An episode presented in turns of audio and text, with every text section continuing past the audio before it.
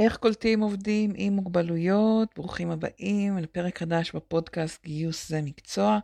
והיום השיחה שלי עם אביטל ינובסקי, שהיא מומחית לנושא של העסקה מגוונת. דיברנו על שאלות כמו אם צריך להעסיק עובדים עם מוגבלויות, למה כדאי, איך לראיין מועמדים שיש להם מוגבלויות, מה מותר לשאול, אסור לשאול, ועוד המון המון שאלות כדי לעזור לכם לגייס הרבה הרבה יותר עובדים עם מוגבלויות. פתיחה ונתחיל.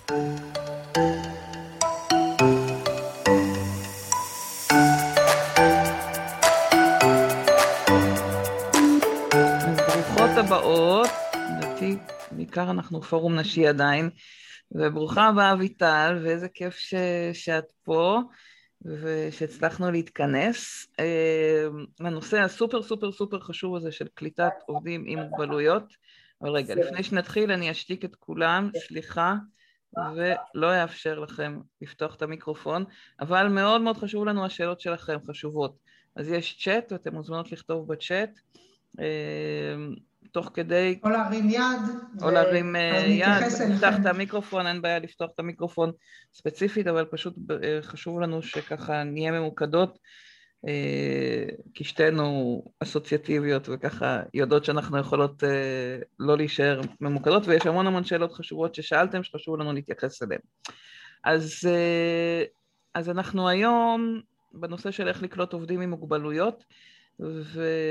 והזמנתי את אה, אביטל ינובסקי, שאני רגע מקריאה, כי את כתבת את זה כל כך יפה, שהיא מגוונת את ההייטק הישראלי, זה הטאגליין בעסק שלה.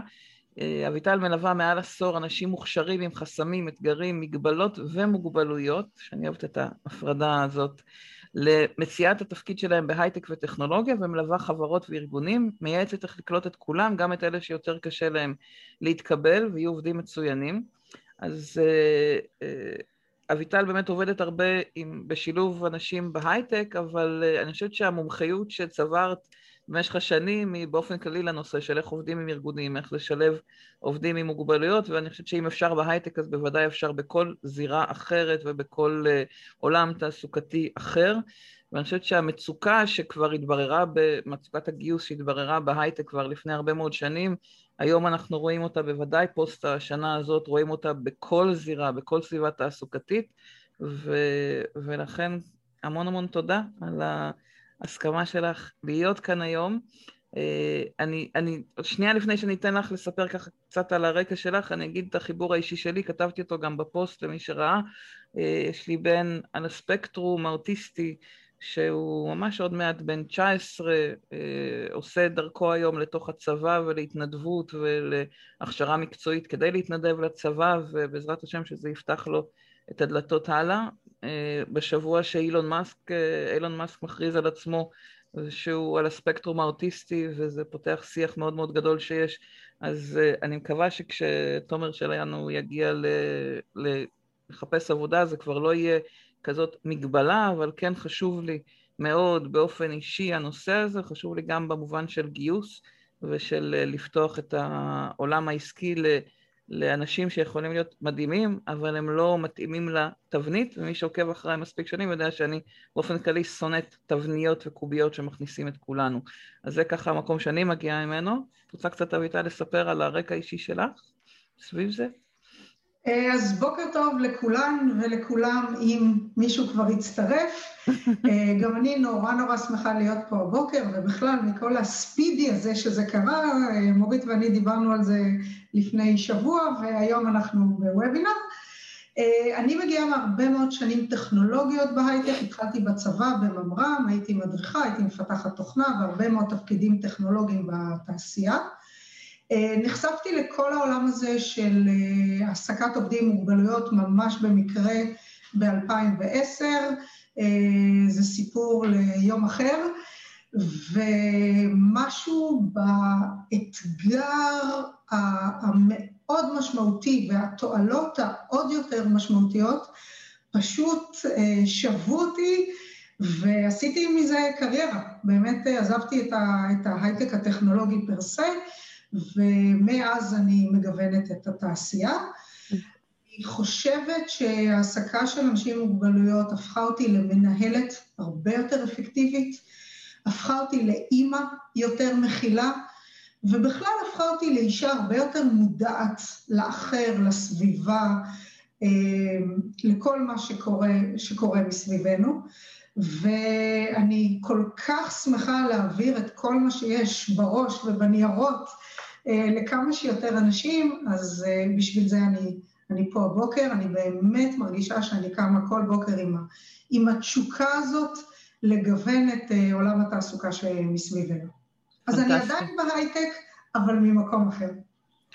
אה, ואני חושבת שיש לנו המון מה ללמוד על מה שנעשה כבר בהייטק, שאמרתי, יצא מתוך כורח, אבל אני חושבת שיש המון תובנות שאפשר לקחת מזה לכל תעשייה, והקהל שנמצא פה מאוד מאוד מגוון מבחינת הארגונים והמטרות שמגיעים מתוכם. ועוד אה, משפט אחד, כן.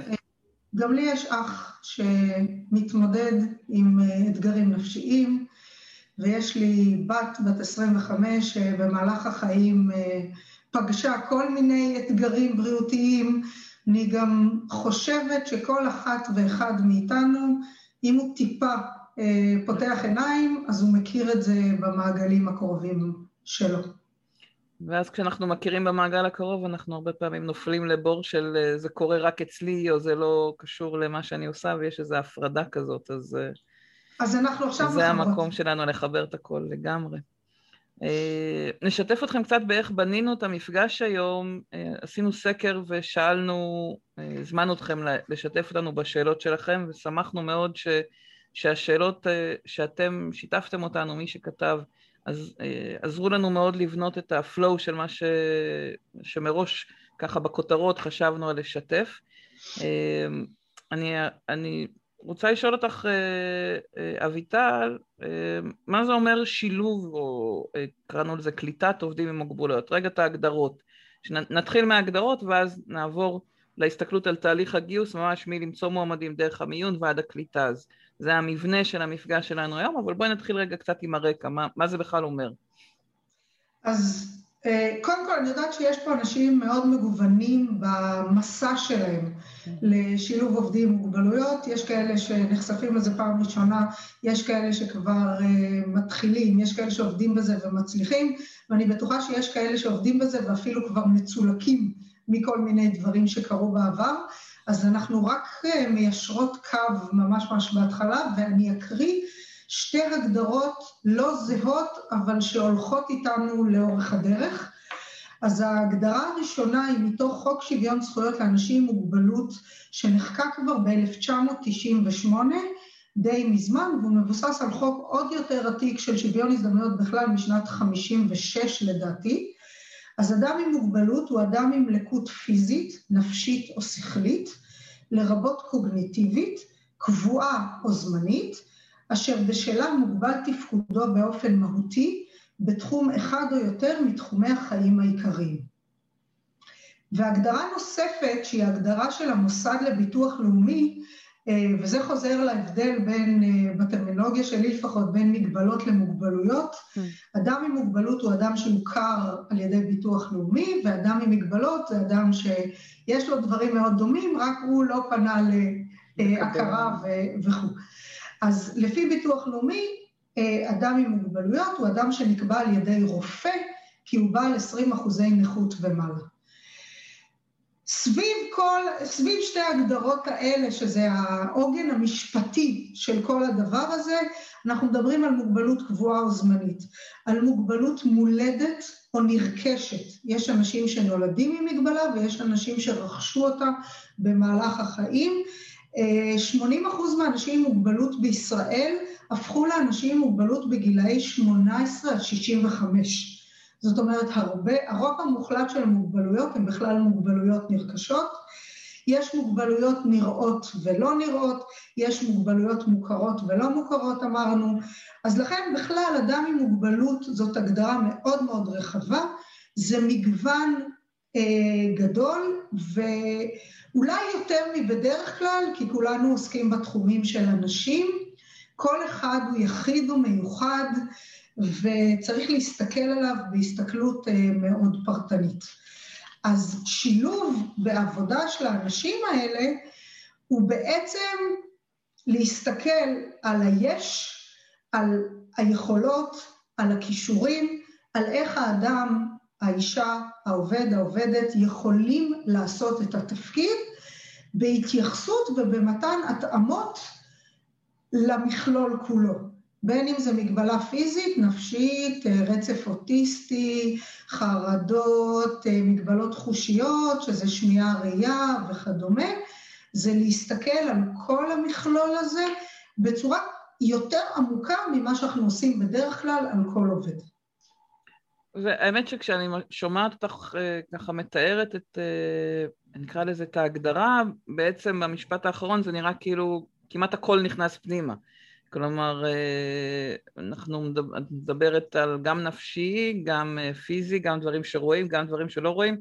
זה מזכיר לי את החוויה כשאנחנו פותחים, או מרגישים משהו ופותחים את גוגל ונראה לנו ישר שיש לנו את כל המחלות, או אתן מכירות את זה? ש... שמשהו כואב ואז אני פותחת ואני מגלה שיש לי את כל ההפרעות או את כל המחלות או את כל הדברים שגוגל יודע להראות, כאילו יש לנו לפעמים איזושהי הרגשה ש...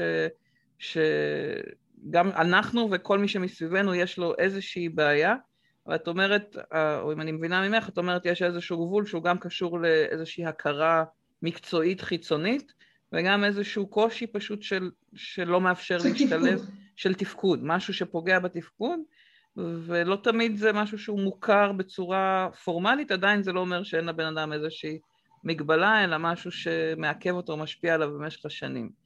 קודם כל, באמת כולנו מתמודדים ומתמודדות עם אתגרים, אוקיי? כל אחד קם בבוקר עם כל החבילה. מה חבילה אישית? אה, כשאנחנו אומרים שזה מוגבלות, זה שזה באמת משהו ש... פוגע באיזושהי צורה בהתנהלות ה-so called מאוד רגילה. אם אני אקח, אה, אני חושבת, את הדוגמה הכי נפוצה של הפרעות קשב וריכוז, אה, לא ידעו על זה לפני 30 שנה, יודעים על זה יותר מדי היום, אה, וכל אחד הוא איפשהו על, או לא כל אחד, אבל הרבה מאוד הוא איפשהו על הרצף הזה. כן. אבל יש אנשים שאם הם לא יקבלו איזה שהם התייחסויות לזה, באמת התפקוד שלהם ייפגע באופן מהותי, ועל אלה אנחנו מדברים. מעולה, אז, אז בואי נחבר את זה באמת למה הציפייה של uh, המחוקק בישראל, מה החוק אומר לגבי ארגונים, מה החבות שלנו, רגע, לא, לא שבגלל זה אנחנו פה, וכן חשוב לי להגיד את זה, שתינו פה ופועלות בתחום הזה uh, הרבה לפני החוק ובלי קשר לחוק, אבל נכון. בכל זאת כן חשוב כי זו מסגרת שמשפיעה על הארגונים, או אם אנחנו צריכים איזשהו מנוף נקרא לזה ללחוץ על, ה, אה, על הארגונים, תכף נראה ככה את הפער בין כמה זה חשוב לנו אישית וכמה זה חשוב להנהלה בארגון שלנו ויש פער, אה, אז בואו נתחיל רגע ולהבין מה, מה החבות של הארגונים סביב זה. אז אני אתחיל דווקא מהסוף. Okay. אוקיי. אני מאמינה שיש לזה יתרון עסקי ברור. ולכן אנחנו עושים את זה כחלק מהיתרון העסקי, כחלק מהמחויבות העסקית שלנו, להצלחה העסקית של הארגון.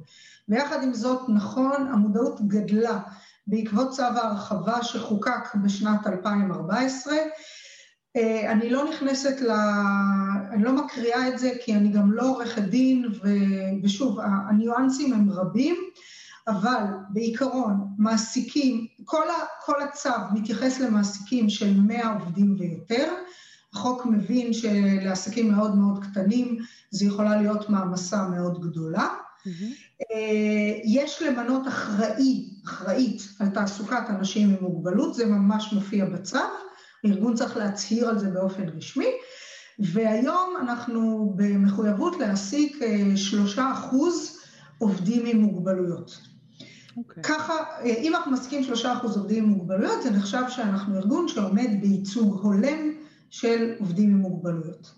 והשאלה שמיד תישאל זה איך אני יודעת כמה עובדים עם מוגבלויות יש לי בארגון. אה, אז קודם כל זה מבוסס על ההצהרה האישית של העובד. אסור לנו לשאול, אסור לנו להשתמש בטפסי 101 שמטרתם מס ולא, המידע שם לא נחשף לצורך זה. אז יש הרבה מאוד שיטות וטכניקות של, של איך אני מעודד את האנשים, את המועמדים ואת העובדים לחשוף שהם אנשים עם מוגבלויות. אנחנו לא ניכנס לזה, זה סדנה בפני עצמה.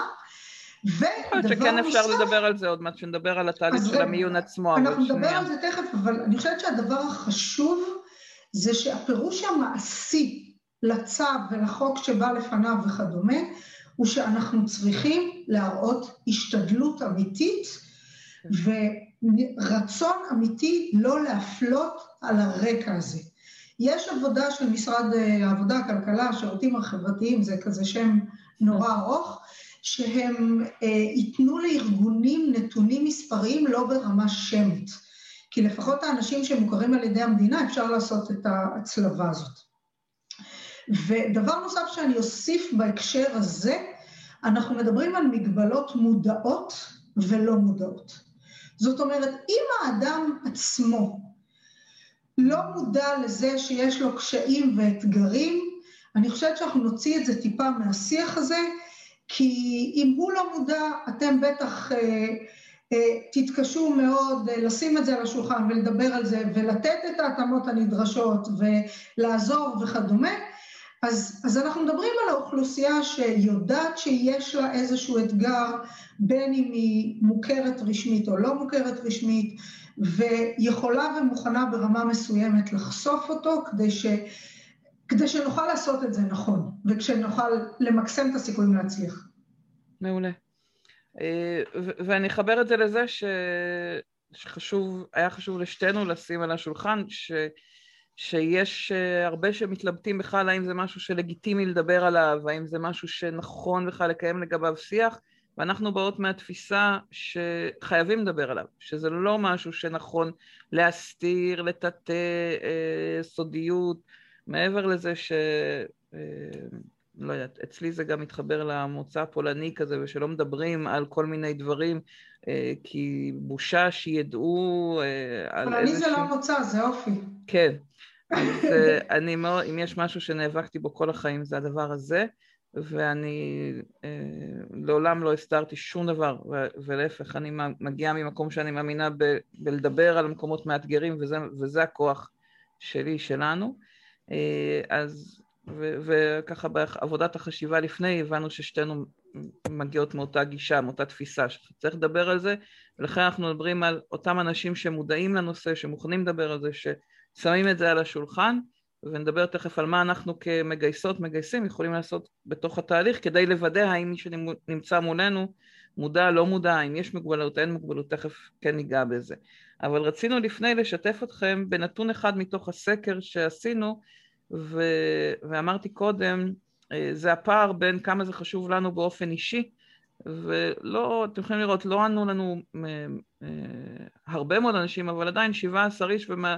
ניסיון שלי 17 איש מתוך קבוצה של 100 זה מספר יחסית מייצג יפה וזה מחובר גם מאוד למה שאנחנו רואים באופן כללי בהעסקה של אוכלוסיות, נקרא לזה diversity, זה שזה מאוד חשוב, 70 אחוז שמו את זה על מאוד מאוד חשוב והשאר ה-30 אחוז שמו את זה על, על 4, כן, 4-5 זה הכי חשוב, ומצד שני כשמסתכלים על ההנהלה, אז ההנהלה היא איפשהו, אם תיקחו את ה-60 אחוז, איפשהו בין ה...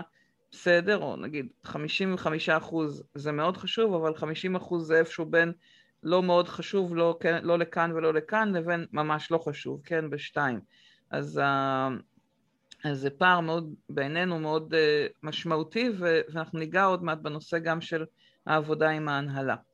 Uh, ואני רוצה ככה לצלול כמה שיותר מהר לתוך התהליך של הגיוס, ורק אני אזכיר, יש לכם את הצ'אט, כלומר השתקנו רגע את המיקרופונים, אבל זה לא אומר שאנחנו לא נשמח שתכתבו שאלות תוך כדי. אה, ואנחנו מדברים, אמרנו, גם על תפקידים אה, בעולם של ההייטק, אבל גם על תפקידים שלא דורשים הסמכה, גם על תפקידים מקצועיים למיניהם, כלומר, אנחנו מסתכלים ככה על כל הקשת הרחבה, ואחת ה... ואם, ואם נעבור לתהליך של האיתור והמיון של מועמדים, אז הש... קיבלנו כמה שאלות, רגע אני אשים את שלושתם ביחד כדי שנסתכל עליהן כקבוצה.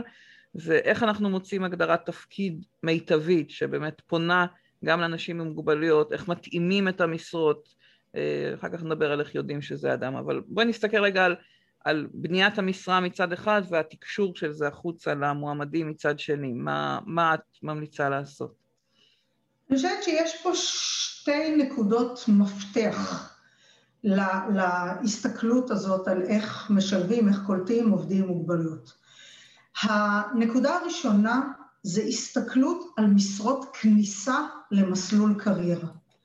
אנשים עם מוגבלויות בפרט, אבל אוכלוסיות מגוונות בכלל, מתקשים יותר למצוא את המשרה הראשונה. אה, בתחום שהם למדו, המשרה הראשונה בכלל, אה, ואחרי שהם עובדים ומצליחים במשרה ראשונה, ברוב המוחלט של המקרים הם כבר עובדים ופחות אנשים עם מוגבלויות. Mm. אז אני חושבת שאחת ההסתכלויות הכי משמעותיות שארגון יכול לעשות לפני שהוא נכנס לנושא הזה, זה האם יש לנו בכלל משרות כניסה. כי כן, יש אנשים עם מוגבלויות אה, שהם כבר אה, עובדים במשק, בתעשייה, בכל אחד מהזירות, אבל האנשים האלה בדרך כלל לא צבועים ככה, ויהיה לנו קשה מאוד אה, למצוא אותם. והם גם פחות רוצים, אה, הם רוצים שיכירו אותם, הם רוצים לעבוד, אבל א', אם טוב להם, הם פחות מחפשים בחוץ, פחות עוברים, וב', הם כבר שוב, ביחס בין אני אדם עם מוגבלות לבין אני עובד, הם יותר עובדים ופחות אנשים עם מוגבלות. אז זאת אומרת, הדבר הראשון זה לזהות משרות כניסה שאפשר לכוון זה אליהם. זה גורם אחד מאוד מאוד משמעותי, והגורם השני הוא להסתכל שוב על הגדרות תפקידים, שבדרך כלל אנחנו משקיעים בהם המון המון המון בפעם הראשונה שאנחנו פותחים משרה כזאת, אבל אז איכשהו קצת ממשיכים להעתיק מפעם לפעם לפעם, ואני כבר המגייסת ה-17 בארגון, ומישהו פעם כתב את זה לפניי, ולא עצרתי אף פעם לשאול ברצינות האם כל תנאי ותנאי שכתוב שם הוא מתאים, ולעשות קריאה ביקורתית של הגדרות התפקיד הזה, ולראות האם כל הדרישות שמופיעות שם הן אכן דרישות מהותיות לתפקיד, או האם עטפנו את זה בכל מיני דרישות התנהגותיות שהן כזה nice to have, שהן כזה קוליות, שהן כזה מראות שאנחנו אה, סבבה, ויכול להיות שהן חסמים מאוד מאוד גדולים לאנשים עם מוגבלויות. כמו הנושא של אה, שחקני נשמה, אנשים בעלי תשוקה, אה, דינמיים וקריאיטיביים. יש משרות שזה חלק מהותי בתפקיד, אבל זה לא תמיד חלק מהותי בתפקיד. וגם, אני חושבת ש... וגם אסרטיביים שם בתוך אותה רשימה. אני גם חושבת ש... יש שם כל מיני. אני גם חושבת שהרבה פעמים אה, שחקני נשמה, אה, אנשים מחפשים משהו שיראו אותו בתוך הראיון, נדבר על זה אחר כך, וזה לא בהכרח, גם אם יש בן אדם שהוא מאוד מאוד מסור ומחויב, לא תמיד. איך שזה נראה בריאיון, נכון. דומה למה שאנחנו רגילים בסטנדרט, כשזה מגיע ממקום של, באופן כללי דרך אגב, המון הטיות שלנו הם שם, אבל אני חושבת שהם מנסים לשפוט אנשים לפי איזה שהם סטנדרטים, כשזה בן אדם שהתפקוד שלו הוא טיפה שונה, אז יכולים לפספס אותם בקלות. אני אגיד משפט שהוא נורא נורא הכללה והוא בטוח מתכתב ולא מתכתב עם כל מה שאת כל הזמן מדברת עליו. אה, של להסתכל על התנהגויות ועל מצבים בעבר וכדומה. אנחנו כולנו נכנסים לחדר עם איזשהו אה, מועמד אידיאלי, מועמדת אידיאלית בראש. זה אנושי, ככה מקבלים החלטות, זה, הדרך של הכללות מאפשרת לנו להתנהל בעולם באופן חופשי יחסית. ולכן זו לא טענה, זה, זה לשים דברים רק במודעות. ועוד דבר שאני חושבת שאומנם לא הייתי אף פעם בצד של הגיוס, אבל אנחנו הרבה יותר משקיעים באיך לא לטעות ולהביא מישהו לא מתאים, מאשר באיך לא לפספס אנשים שיכולים להיות בסדר, אבל לא עוברים כמו שאנחנו רגילים את הראיון. כן. וזאת אחת הסיבות שכששמים את זה על השולחן, אנחנו כולנו ב mindset טיפה אחר. של לחפש את היש, של לחפש את מה שהכרחי ואת מה שחשוב, ופחות לתת משקל להטיות הטבעיות של כולנו. אז, אז זאת עוד נקודה אה, להסתכל עליה. ו... דיברנו גם על המודעות, על איך, איך משדרים כן, את זה אז, החוצה. אז דבר נורא נורא משמעותי, והוא מתחבר גם למה שאמרנו קודם, אנשים יחשפו, לא יחשפו, mm-hmm. זה כל ה... השדר שלנו החוצה כחברה, שאנחנו רוצים לקלוט מועמדים מגוונים, שאנחנו רוצים לקלוט אנשים עם מוגבלויות. יש חברות ששמות את זה באתר, נכון. יש חברות שזה ממש מופיע משפט בכל משרה, יש חברות שבוחרות אה, לפרסם את המשרות שלהן בעבודה נגישה, זה פורטל ענק מטעם המדינה, שפונה לכל האנשים עם המוגבלויות, וכשחברה מפרסמת שם היא בעצם צועקת, אני רוצה למשרה הזאת מועמדים עם מוגבלויות. זאת אומרת, יש הרבה מה לעשות גם בצד של החברה, לא רק ברמת המשרה הספציפית, אלא ברמת כל המיתוג שלה כמעסיק, שפתוח ומעוניין לתת הזדמנות אמיתית לעובדים עם מוגבלויות. אני לא זוכרת איזה ארגון זה היה, אבל uh, בזמנו שיתפתי פוסט שראיתי, לא זוכרת, מאותו ארגון, שהם הוסיפו לכל uh, מודעה, דווקא בשביל שנשים יפנו יותר, uh, אנחנו הרבה פעמים אומרים לעצמנו, uh, אני לא בטוחה שאני מתאימה לתפקיד הזה, וגם אם יש לך איזשהו סימן שאלה, בכל זאת תשלחי את הקורות חיים, משהו כזה.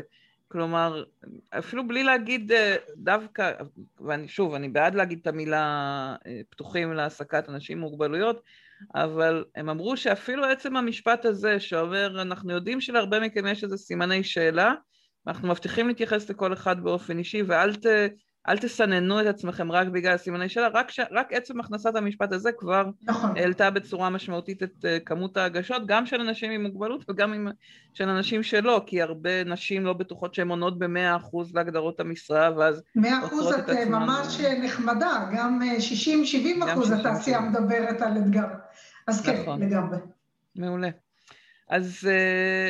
אז, אז בואי נעבור רגע לתהליך של המיון, איך, איך יודעים שמי שנמצא מולי זה באמת אה, אדם שיש לו איזושהי מוגבלות, אם זה לא משהו שנאמר מראש, או גם אם כן, איך, איך אנחנו מדייקים את זה בתהליך? אז קודם כל אני רוצה גם כאן אה, להפריד לשתי קבוצות עיקריות. Okay. אוקיי. יש אנשים שמלווים על ידי גופי ליווי למיניהם, אני גוף ליווי ויש עשרות עמותות וגופים שמלווים מגוון רחב של מוגבלויות. אז אם אדם הגיע, הגיע אלינו דרך אה, גוף ליווי, אז זה אומר אוטומטית שזה על השולחן.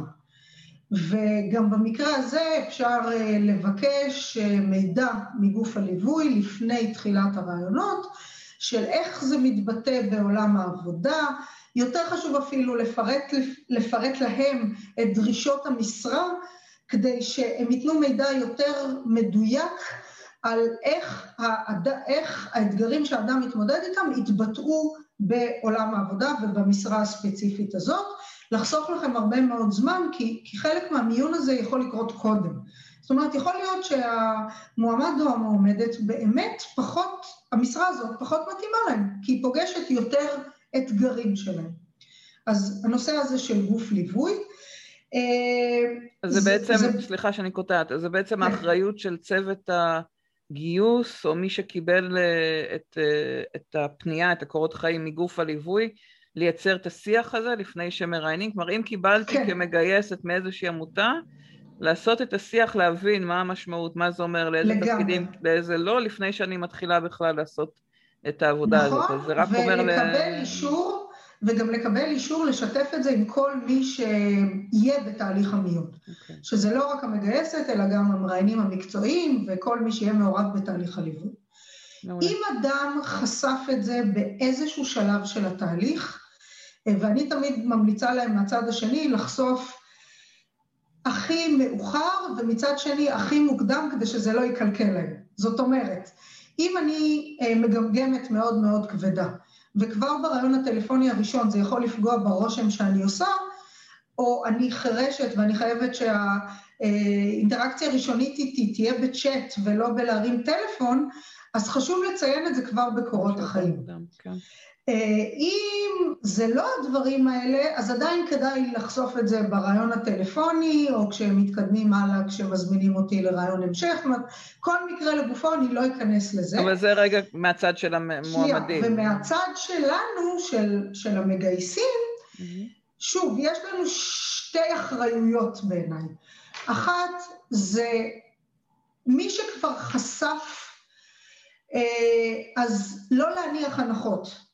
לשדר שוב, שתודה שחשפת ואנחנו מעוניינים לגייס אנשים עם אה, מוגבלויות ולתת להם את הצ'אנס האמיתי להצליח mm-hmm. ולא להניח הנחות, לשאול איך אנחנו יכולים לעזור. לתאר מאוד קונקרטית איך ה setup הולך להיות, למשל, הולך להיות ראיון בזום, משהו שיכול לעזור לך. אה, את הולכת להגיע למשרד, האם יש משהו שאנחנו צריכים לדעת ב setup של הראיון וכדומה. דרך אגב, הדברים האלה נכונים לכל מועמד. אם אנחנו כחברה נחשוף יותר איך הולך להיראות ה setup של התהליכים שלנו, אז, אז יהיה להם יותר קל. אבל כאן זה יותר משמעותי. והדבר השלישי זה אם אדם לא חשף, אבל אני בשיחה מרגישה משהו. Mm-hmm. ויש פה הרבה מאוד אה, אנשי ונשות גיוס סופר סופר מיומנים ומנוסים, ו- ו- והם מרגישים שמשהו לא עובר כמו שצריך, אז כמובן שאסור לשאול את האדם האם אתה אדם עם מגבלה, אבל אפשר להתמקד... זה לא כמובן, רגע בואי נדגיש את זה עוד פעם. אז אוקיי. אז בואי תגידי את לא הדיוק הזה. אסור לנו לשאול אדם האם הוא אדם עם מגבלה, ומהצד השני אדם לא מחויב לחשוף בפנינו שהוא אדם עם מגבלה. למה אסור לשאול? רגע... כי יש את חוק צנעת הפרט, okay. אוקיי. וכמו ש...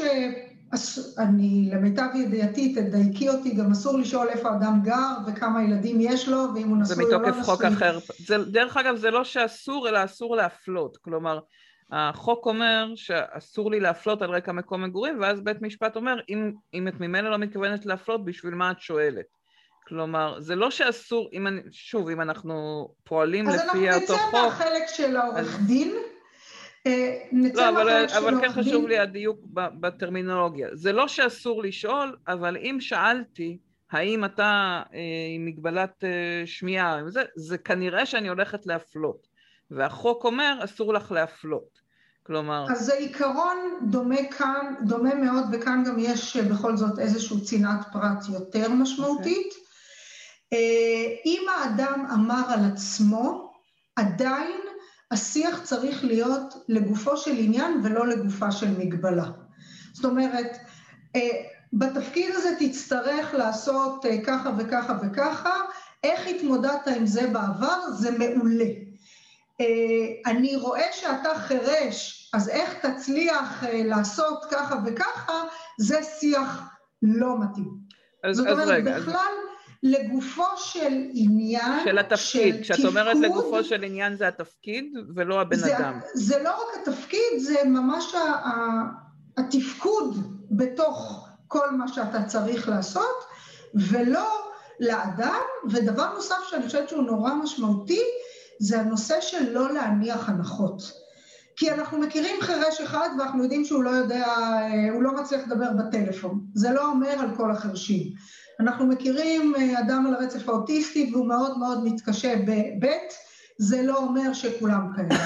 כמה שפחות נניח ונשלב שיח פתוח עם שוב, להדהד כל הזמן את הרצון האמיתי והכנה שלנו, כן למצוא עובדים עם מוגבלויות ולתת את ההתאמות הנדרשות, אז יהיה לנו יותר שיתוף מהצד של האנשים. מעולה. אז, אז ויעל פה שואלת שאלה מעניינת כי היא עוזרת לנו לחלק, להסתכל בעצם על התהליך הזה, ב, נקרא לזה בשלבים שלו. היא שואלת mm-hmm. מה קורה עם מועמדת שמגיעה לראיון ורואים שהיא צולעת ומתקדמים איתה, האם אפשר לשאול אותה אה, אם היא צריכה משהו כדי לעזור לה לעבוד יותר טוב. ובעצם אנחנו מדברים על השלב של המיון מול השלב של הקליטה. כלומר, השלב של המיון נגמר בזה שאני אומרת לה, אני רוצה שתבואי לעבוד איתי.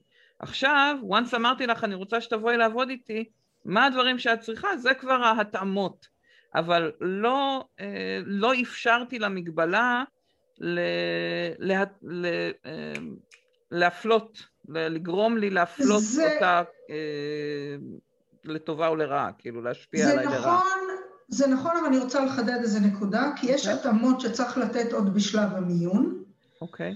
זאת אומרת, אם אדם מתמודד עם הפרעות קשב וריכוז מאוד גדולות. ואני רגיל בדרך כלל לראיין בחדר רועש ושלושה מראיינים ביחד, אז אולי צריך לעשות איזשהו שינוי ב setup של הראיון בשביל לתת לבן אדם צ'אנס אמיתי להצליח. אה, נכון לאדם אה, עם חרדות, נכון לאנשים עם הרצף האוטיסטי. אם אני, אה, אם אדם יושב בכיסא גלגלים ועד עכשיו ראיינתי אותו בזום ולא שמתי לב לזה, ומחר הוא צריך להגיע למשרד, ואני לא אגיד, הרעיון מתקיים בחדר הזה והזה, יש משהו שאתה צריך לדעת, אז נכון שזה גם המחויבות של העובד להעלות את זה, אבל גם שלנו כזה. עכשיו, אה, בדוגמה שאמרת אה, שהבחורה היא צולעת, זה נורא תלוי באיזה תפקיד. ושוב, אם אנחנו נשדר כל הזמן שאנחנו רוצים לעזור להצליח, ותשתפו במה יעזור לכם להצליח, אז לא צריך להתייחס לגופה של המגבלה ולהגיד, את צולעת, האם משהו את צריכה שיעזור לך. Uh, הרבה יותר מהמקום הכללי של ההכלה וההקשבה האמיתית באמת, וזה בא מאליו. לפני, אני אתן דוגמה שנייה. שאת אומרת שנייה. להכניס את זה לכל ה, לשיחות שלנו עם כל המועמדים, לא ל, לכל כן. המועמדים, לא רק לאלה שאנחנו חושבים שאולי המועמדים. יש להם מגבלה. כן, לכל המועמדים. אה, אני אתן דוגמה, אה, לפני איזה חודש עשיתי אה, צ'אט בקבוצה של אנשים שמתמודדים עם מוגבלויות שמיעה למיניהן, ובחור אחד כתב שם באיזושהי הערה, יו, נקלעתי לאחרונה לחברה, וזו פעם ראשונה שאני חושף את זה שאני חירש. עכשיו, זה לא שהוא ממש הסתיר את זה, אוקיי? אה, הוא עם מכשיר וכו', אבל כאילו זה לא דובר אף פעם, אנחנו הלכנו סביב הפיל הזה בחדר. ו... והוא יודע שזה קלקל לו, ושבפעמים מסוימות, בגלל שהוא לא קיבל התאמות, אז הוא לא קלט עד הסוף מה אומרים, והוא לא ענה עד הסוף על הדרישות וכו'. ושאלתי אותו, מה עזר לך הפעם? אז הוא אמר, אני חושב שבמשך השנים המודעות גדלה, ובחברה הספציפית הזאת, מהרגע הראשון שהגשתי קורות חיים דרך האתר, הופיע בכל מקום. אנחנו רוצים לגייס אנשים עם מוגבלויות. אם יש לך איזשהו אתגר, תשתף אותנו בבקשה כדי שנוכל להתאים. וכאילו הרגשתי נורא נוח מההתחלה אה, להגיד את זה. אז, אז יש לנו הרבה מדהים. מה לעשות לפני המשרה הספציפית במיתוג הארגוני בכלל. מדהים. אני, אם תגידי לי אחר כך מי הארגון שנפרגן לו, כאילו, כי אם הוא ירשה לנו, הבחור הזה. אני לא אגיד כי הוא לא מרשה, אני כבר בדקתי איתו, אה. אבל יש היום המון המון המון מופעים של זה, המון. אז אני אחפש אותו. פנטסטי, את הארגון, כן? לא את הבן אדם. אה, אז, אה, אז בואי נתקדם רגע לנושא של המיון באמת. ו... Mm-hmm. ושאלו אותנו איך, אה, אה, איך לנפות תפקידים מתאימים לגיוס אה, עובדים עם מוגבלויות, קצת דיברנו על זה קודם, איך לתגמל אנשים. דיברנו, אבל אני רוצה להרחיב עוד okay. כמה אוקיי. דברים. אם יש לנו אפשרות למשרות חלקיות, זה נותן מענה טוב יותר להרבה, לחלק מהאנשים עם מוגבלויות, בעיקר המוגבלויות השקופות למיניהן, אבל לא רק. יש גם אנשים שמתמודדים עם מגבלות פיזיות וצריכים לקבל הרבה טיפולים תומכים, פיזיותרפיה והידרותרפיה וכל מיני כאלה, ואם הם יוכלו לעבוד במשרה חלקית, זה יעזור להם מאוד. אז דיבר, דיברנו קודם... זה מתחבר גם מס... לשאלה שאורית שואלת פה על אה, מחלימים מסרטן. אורית שאלה... זה נכון פה. גם, זה נכון גם. אה, אז אם יש משרות חלקיות, אני חוזרת לזה שאמרנו קודם, משרות כניסה, אוקיי. Okay. משרות חלקיות, זה לא קשור רק לכניסה, משהו שמתחבר בחלק מהזירות, בחלק מהתפקידים למה שקרה בקורונה, הנושא של היברידיות, חלק עבודה מהבית וחלק עבודה מהמשרד. אה, יש אנשים שיש להם ימים טובים יותר וימים קשים יותר. נכון. אה, וביום קשה יותר, אם הם יוכלו לעבוד מהבית ולא לבזבז אנרגיות על ההגעה למשרד, לא משנה באיזה צורה זאת, יכול להיות שהם עדיין ביום הזה יצליחו לתת תפוקה, ואם הם צריכים להגיע פיזית למשרד, הם לא יצליחו לתת תפוקה. זאת אומרת, אז כל ההסתכלות הזאת של גמישות בתפקיד, עלה שיח במקום אחר, שבטח רובכם נחשפתם אליו, בכלל הנושא של אה, אה, משרות משותפות. ששני אנשים חולקים אותה משרה, זה עוד, אני עוד לא מכירה את זה בארץ בכלל, אבל... לא, יש, אבל מעט. יש, יש אבל מעט מאוד. זאת אומרת, כל דבר שמאפשר לנו איזושהי גמישות במשרה, יכול אה, לתת הזדמנות ליותר אנשים. וואי, זה מדהים כמה... זה נכון לא רק לאנשים עם המוגבלויות עצמם, גם להורים לילדים עם מוגבלויות, אנחנו נדבר על זה אחר כך, שרתימה של הארגון ושל, ה, ושל מנהלים וכו', יש פה קונטקסט יותר רחב שדווקא עושה, עוזר לרתום. לגמרי, של הקהילה, לגמרי. כן. זה מצחיק, אבל הרגשתי את, ה, את ההתרגשות, תראי, זה אפילו משפיע לי על הכל. של עצמי, כשדיברת על הימים טובים או לא, כאילו זה משהו שלא קישרתי לפה, אבל אני מכירה את זה טוב מהבית. כלומר, זה, זה מאוד ברור לנו תמיד בשיח ביני לבין הילד שלי, מתי יש לו יום טוב ומתי לא, והאתגר וה, של להתמודד עם זה, וסביבה שמבינה את זה, ויודעת, נגיד בית ספר שיודע לשחרר ולא ללחוץ על החסרת כבר כך וכך ימים, אלא מבין שזה יום טוב, זה כל כך משמעותי, זה, זה ממש ה... השמיים והארץ בין uh, מקום שמבין אותך ויודע לקבל את הטוב עם, ה, עם המאתגר ובין uh, מקום ש... יודע לקבל את כולך. אני חושבת כן. שזה בדיוק המשמעות של הכללה ושל בילונגינג, כל המושגים שאנחנו מדברים עליהם, זה יודע לקבל את כולך. אז, אז אני רוצה לחבר את זה לשאלות ששאלו, איך, אה, ודיברת על איזה משרות אנחנו מתאימים. וקצת נגענו בשיח הזה, אבל בכל זאת בואי ניגש, ל, ל, נקרא לזה לפיל בחדר, איך, אם, אם אסור לי לשאול האם יש לך מגבלה, מעבר ללדבר על התפקיד, בסדר? אמרנו, צריך לדבר על התפקיד, איך קראת לזה לגופו של עניין, ולא לדבר על המגבלה עצמה, אבל בכל זאת, איך, איך ניגשים לחשוף את הבן אדם, איך אה, לא חוטאים לכזה בן אדם, איך נותנים לו הזדמנות לא עולה, אה, הזדמנות אמיתית כשאסור לי לשאול שאלות על המגבלה, ואני אחבר את זה גם אה, השאלה של אורית היא חשובה גם בדברים שקשורים למחלה, למחלה להחלמה מסרטן, אה, מגבלות שאת נגיד דיכאון אחרי לידה, כל מיני מגבלות שהן קשורות למצבים נפשיים יותר מורכבים, למקומות שיותר, אולי יותר קשה לדבר עליהם מאשר אה, נולדתי עם מגבלת שמיעה ואני מאז שאני מכירה את עצמי זאת אני, ואז אולי זה משהו שכבר יש יותר שנים שמדברים עליו. יש לפעמים המורכבות בלדבר על מחלה או מצב נפשי זה שזה משהו חדש, זה לא משהו שהיה, ועדיין הבן אדם רוצה לחזור לאיזושהי סביבה, אז אנחנו נפגשים עם הבן אדם קצת כמו לראיין ג'וניורים בפעם הראשונה שהם הולכים להתראיין, כאילו זה, זה סוג של, של הבנה שזה פעם ראשונה שהבן אדם מתמודד עם לדבר בכלל עם מישהו על העניין הזה לפעמים. אז, אז איך מייצרים אז... שיח סביב זה בכלל? אז אה, משהו שהזכרתי קודם, אם האדם מגיע עם איזשהו גוף ליווי, ויש גם גופי ליווי למחלימים מסרטן ולכל מיני דברים אחרים, אז זה משהו שמאוד מאוד עוזר לנו. כי זה עוזר לנו כמעסיקים לדבר, להבין יותר טוב את הסיפור של האדם. האדם מהצד השני יודע שמי הוא כולו עבר, זה חלק מהחוזה הכתוב והבלתי כתוב של אה, האנשים וגופי הליווי שלהם, וזה משהו שעוזר לנו.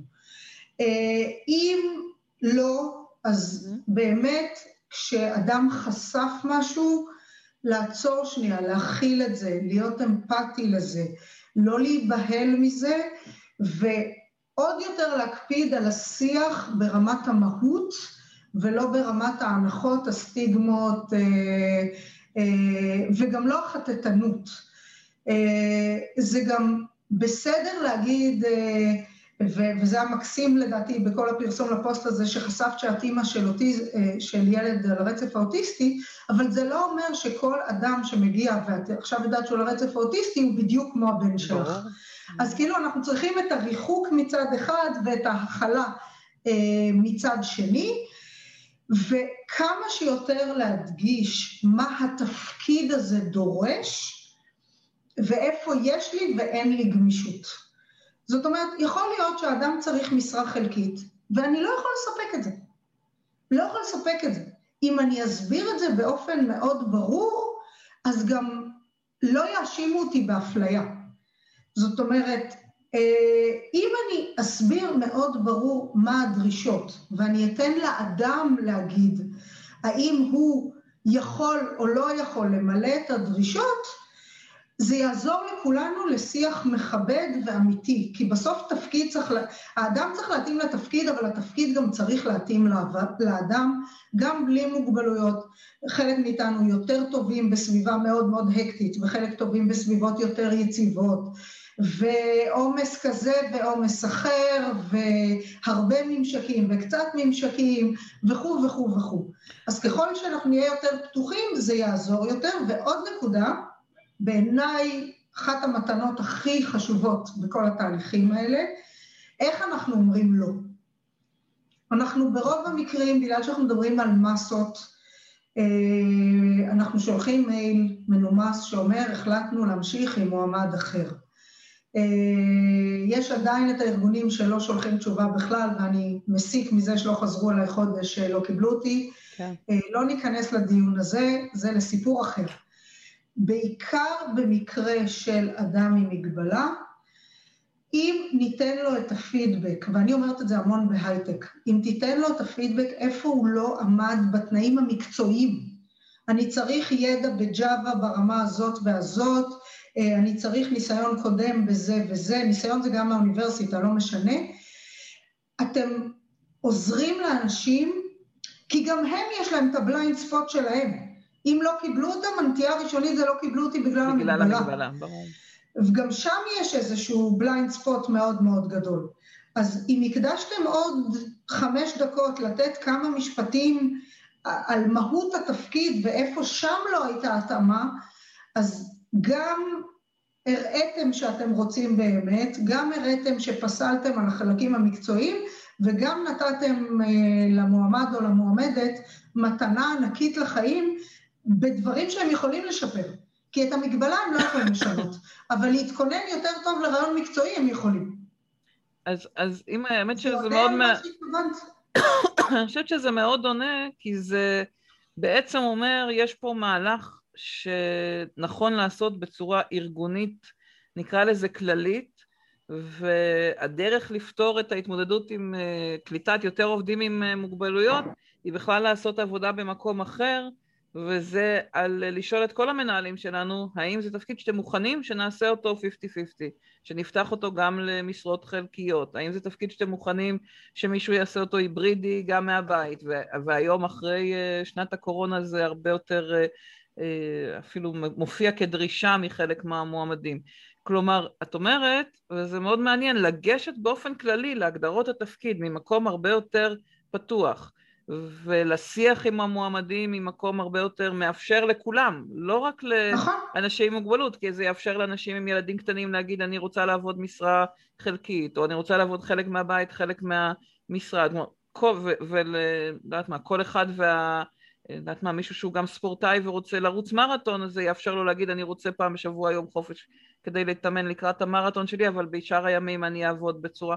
כלומר, יש משהו בלהגיד בואו נראה איך אנחנו בונים תהליכי גיוס הרבה יותר גמישים, הרבה יותר מאפשרים, הרבה יותר פתוחים, נצא מהשבלונות שהיינו רגילים בהם, שזה בהגדרה יפתח יותר הזדמנויות לאנשים עם מוגבלויות אה, שונות להשתלב. אני מסכימה לחלוטין יותר מזה. אה, אני חושבת שאמרתי שזה הפך אותי למנהלת אפקטיבית יותר לכולם, לא כן. רק לעובדים עם מוגבלויות. אה, אני חושבת שזה חלק מהיתרונות העסקיים של גיוון בכלל ושל אנשים עם מוגבלויות בפרט, כי כל השאלות האלה שאנחנו שואלים את עצמנו, הופכים אותנו לגמישים יותר, ליצירתיים יותר, לכל הדברים שאנחנו מבקשים ממועמדים כי אנחנו בעולם אה, מאוד משתנה ובעולם אה, דינמי וכדומה, והרבה פעמים אנחנו אומרים את זה ולא באמת עושים את זה.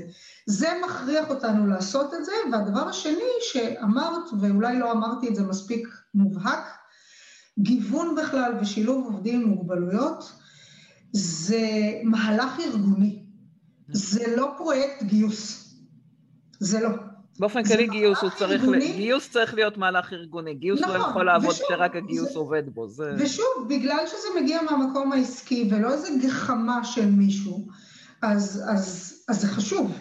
ודבר נוסף, אה, יש איזו שאלה, לא יודעת אם אה, פספסנו אותה או נגיע אליה, של איך אני באמת נותנת הזדמנות אמיתית. ואני חושבת שהסלוגן שאני עובדת איתו הרבה מאוד זמן, זה אל תוותרו להם ואל תוותרו עליהם. Mm-hmm. כי יש מקומות שזה התחיל במין, אה, אה, יש לי מישהו שאני מכיר ואני רוצה לעשות לו טובה, ואני מכניס אותו לעבודה, אבל הוא לא באמת יכול לעשות את התפקיד, אז אנחנו שוכחים אותו שם בחדר במשך שלוש שנים, והוא מקבל משכורת, אבל הוא לא עושה באמת עבודה, זה לא טוב לשני הצדדים. זה לא מה שאנחנו שתינו אה, מכוונות אליו. לגמרי. כי המטרה היא להתייחס לאדם הזה כעובד לכל דבר ועניין לתפקיד הספציפי שגייסנו אותו, הוא אמור לתת תפוקה, הוא אמור להיות עובד ב- ב- בכל המובנים של זה, וכן, אני כן צריכה את הגמישויות, איפה אולי צריך לשנות משהו כדי לאפשר אה, לה או לא להצליח, אבל זה לא, לא עושים טובה לאף אחד. אם אה, השגה של עובדים עם מוגבלויות מגיעה רק מלעשות טובה למישהו, זה לא מצליח. זה לא מצליח, תגידי, ולא אז... לשם כך התכנסנו. אז, אז רגע לפני... יש פעמים שהייתי מתה שייתנו יותר הקלות לאיזה מישהו שאני מלווה, כי אני יודעת שהוא צריך את זה בהתחלה ואחר כך זה יהיה פחות, אז כן יש מקומות, זה, זה סקאלה גם כן. אבל בגדול תסתכלו על זה כהעסקה אמיתית. אחריות תאגידית, להתנדב בקהילה, לצבוע אה, בית אבות, זה הכל דברים נורא נורא ראויים. העסקה היא צריכה להיות בהסתכלות אחרת. אז, אז שנייה לפני שנגיע לעניין של המנהלים ואיך אנחנו רותמים אותם לתוך התהליך, כי אמרנו כבר מההתחלה, זה, זה אתגר מאוד גדול. בואי, בואי נגיד מילה על, על, על הלמה בכלל, כלומר, מה את יודעת להגיד ממחקרים על, על הכוח של ארגון? כאילו, שמנו את זה בתור איזה הנחת יסוד כזאת, שארגון שמעסיק עובדים עם מוגבלויות הוא יותר חזק או יותר מצליח. תגידי על זה מילה מבחינה עסקית. אז קודם כל יש הרבה מאוד מחקרים של השנים האחרונות שמראים את זה. שהנהלות מגוונות, שארגונים מגוונים, מגיעים לתוצאות עסקיות טובות יותר. אה, בעיקר אצלנו בארץ, שאנחנו פועלים בעולם גלובלי, פעם דיברנו על גיוון תרבותי כאיזשהו אתגר ארגוני אחד, ועל גיוון כאתגר ארגוני אחר. בתור אחת שהגיעה מהרבה מאוד שנים של גיוון תרבותי, ורק אחר כך קראה לזה גיוון בכלל, אז הכל מתחבר להכל.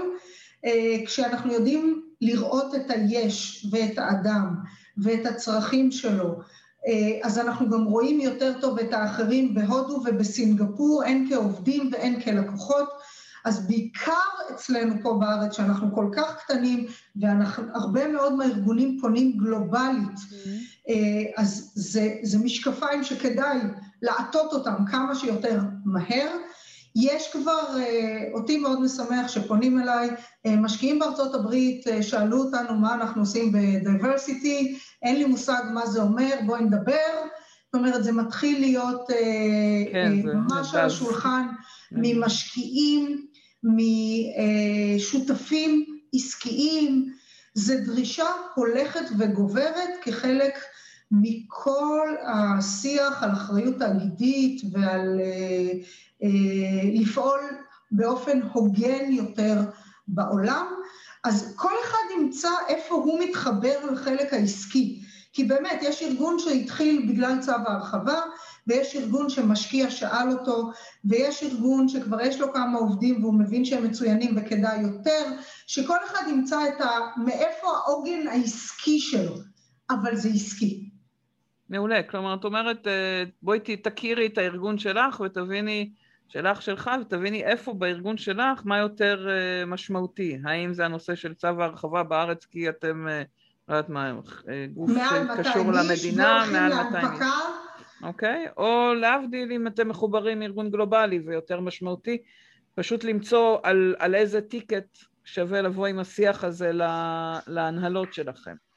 אה, שואלת אורית אם יש הכשרות לאנשי גיוס לגבי קליטת אנשים עם אה, מגבלה כדי לתת כלים, אז קודם כל מה שאנחנו עושים היום זה אמור להיות זה. אני לא חושבת שאנחנו מכירות איזשהו קורס כזה שקיים. אנחנו מכירות. מכירות? אנחנו תגידי. מכירות. אנחנו. אה, אז קודם כל העמותות עצמן מלוות, תעסוקה שווה מלווה על אנשים עם מוגבלויות, יש איזשהו... אבל זה קורס? מה זה מלווה? זה קורס? יש חלק, יש קורס... יש קורס של הפורום הישראלי לתעסוקה על, גיוס מגוון בכלל, והוא נוגע גם במוגבלויות. יש uh, עוד קורס, uh, אין לי בשלוף את הפרטים, uh, זה לא, זה קורס ויותר מפגשים קבועים על שיח של אנשים עם מוגבלויות של המשרד, משרד הכלכלה, הרווחה והשירותים החברתיים. במסגרת תעסוקה שווה יש כל מיני כלים גם למגייסים. ומורית ואני נעשה פעם קורס מסודר. כן, זה אחת, ה, אחת התוכניות שלנו לטווח הרחוק. אמ, אז אני רוצה רגע עוד, שאלה אחרונה לפני שאנחנו מדברים על המנהלים, אמ, על, על כל מה שקשור ב, באינטראקציה הזאת סביב ההחלטה אם זה מתאים או לא מתאים. איך, אה, איך, מתמ... איך לא יודעת אם אה, הייתה פה שאלה איך לתגמל אנשים שכישורי המשא ומתן שלהם שונים מהנורמה, אה, שאני אשמח אם תגידי על זה איזה מילה. אני חושבת שזה זה פוגש את מה שדיברנו קודם כחלק מכל הנושא של אנחנו לא עושים טובה לאף אחד. כן.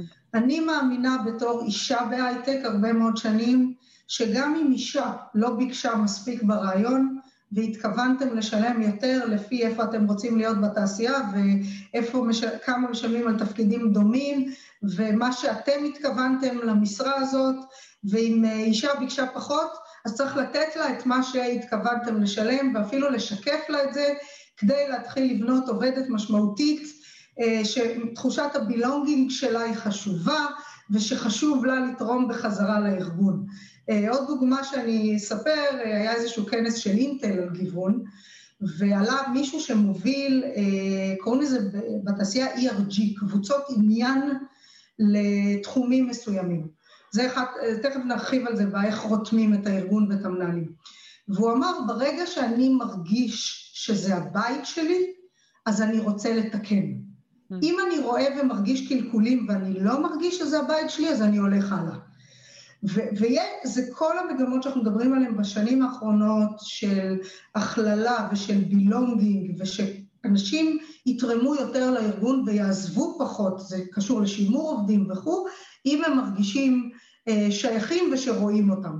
אז אישה שביקשה 15 אה, ואמרנו לה, אנחנו פתחנו את המשרה הזאת ל-17 ולכן תקבלי 17 כמו כולם, כבר התחילה ממקום אחר לגמרי, וזה נכון, גם, כן. וזה נכון גם לאדם עם מוגבלות, בגלל, בגלל שאנחנו מדברים על העסקה אמיתית ולא לעשות טובה לאף אחד, אז אם הוא לא ידע וביקש אה, הרבה פחות ממה שאפשר לשלם, מתכוונים לשלם למשרה הזאת, אז תנו לו את מה שהוא ביקש. אה, כל האנשים שאני מלווה ונכנסים לתפקידי פיתוח, QA, engineering אה, וכדומה, נכנסים בשכר רגיל לתעשייה. אז, אז אני רוצה רגע לשאול, כי יש פה גם שאלות ששלחו לנו בפרטי וגם עוד שאלות שלא נגענו בהן, ש, שזה בעצם על השילוב של הבן אדם, מה קורה עם מישהו שהתחיל לעבוד ותוך כדי העבודה מגלים ש, שיש לו איזושהי מגבלה שלא מאפשרת לו והוא בסוג של פנסיית אה, נכות כזאת ורוצים לשלב, ומה קורה עם, עם מוגבלות שמשפיעה לטווח ארוך, כלומר משהו סביב המעבר הזה מהקליטה לתפקוד, כלומר מה, איך אנחנו מוודאים שזה בן אדם שיישאר בארגון לטווח ארוך אה, ובואי נחבר את זה לשאלה של איך רותמים את המנהלים ו... אז אני לא אחבר רגע, אני לא אחבר רגע כי אני רוצה להתייחס לזה. אוקיי. Okay. אמ, קודם כל, כמו שאמרנו קודם, זה יכול לפגוש כל אחת ואחד מאיתנו. אה, קמנו בבוקר, נכנסנו לאוטו, עברנו תאונת דרכים, חס וחלילה. אה, ועוד ועוד ועוד ועוד ועוד, באמת אה, מחלות ו, וכל שאר הדברים. ואני חושבת שגופים רציניים יודעים להתייחס לזה לפחות, כי, כי הם לא יודעים שהם קלטו עובד עם מגבלות, אבל אם אנחנו רוצים לשמר עובד טוב, אז בחלק מהחברות הסכימו, אני מכירה את זה לפני חמש-שש שנים, לתת לעובד לצאת לשלושה חודשים אה, חופש, כי הוא עובד נורא נורא חשוב ובא לו לטייל בעולם.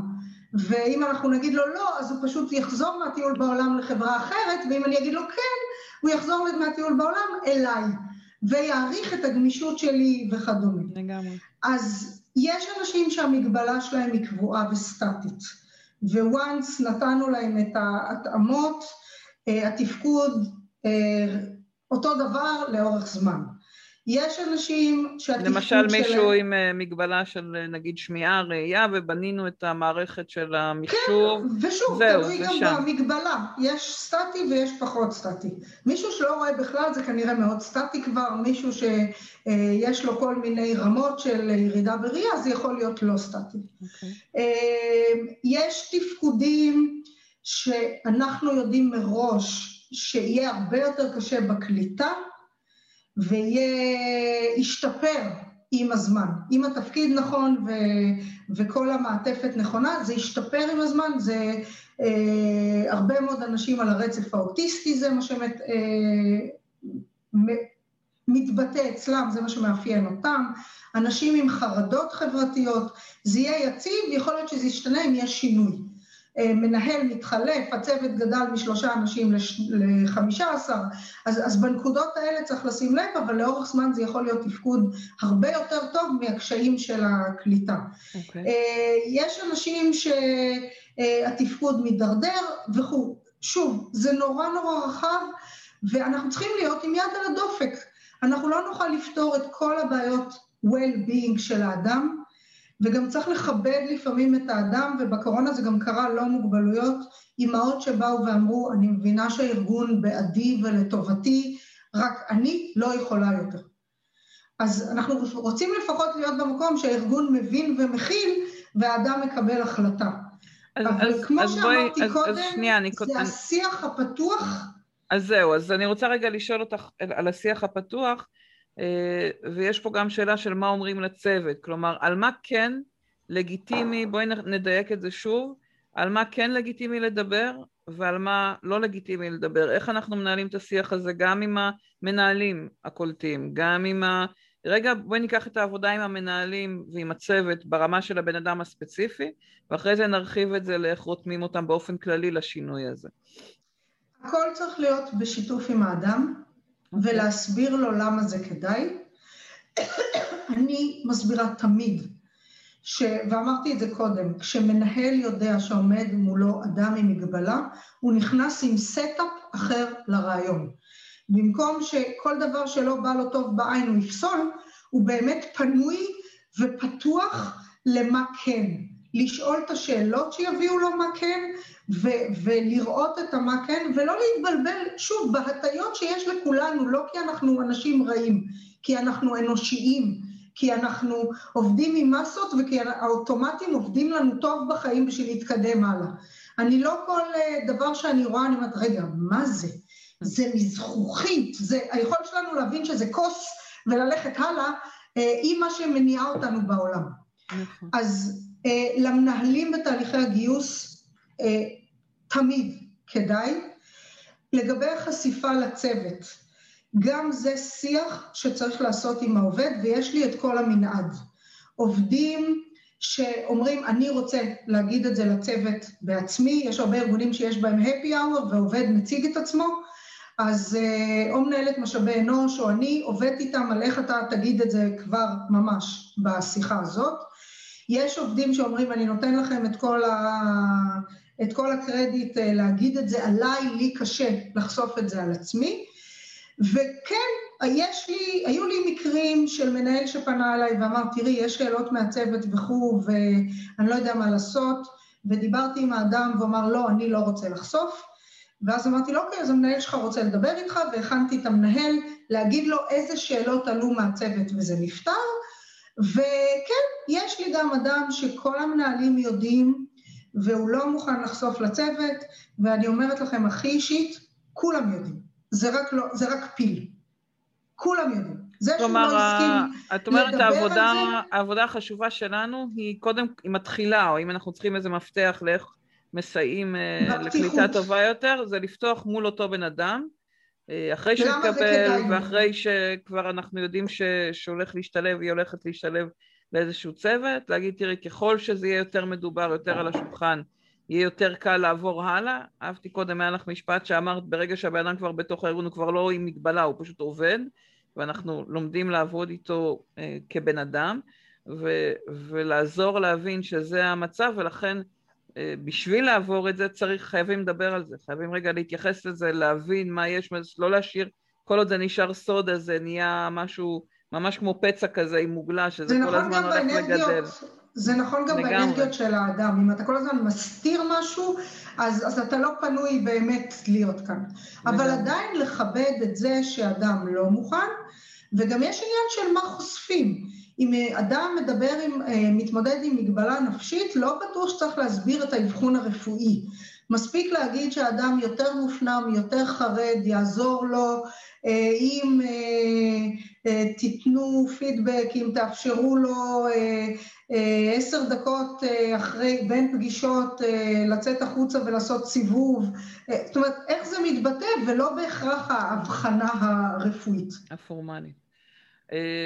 יש פה שאלה אה, של תמי שמחברת בני נוער אה, גאונים לחברות הייטק ולפעמים היא מרגישה... היי תמי!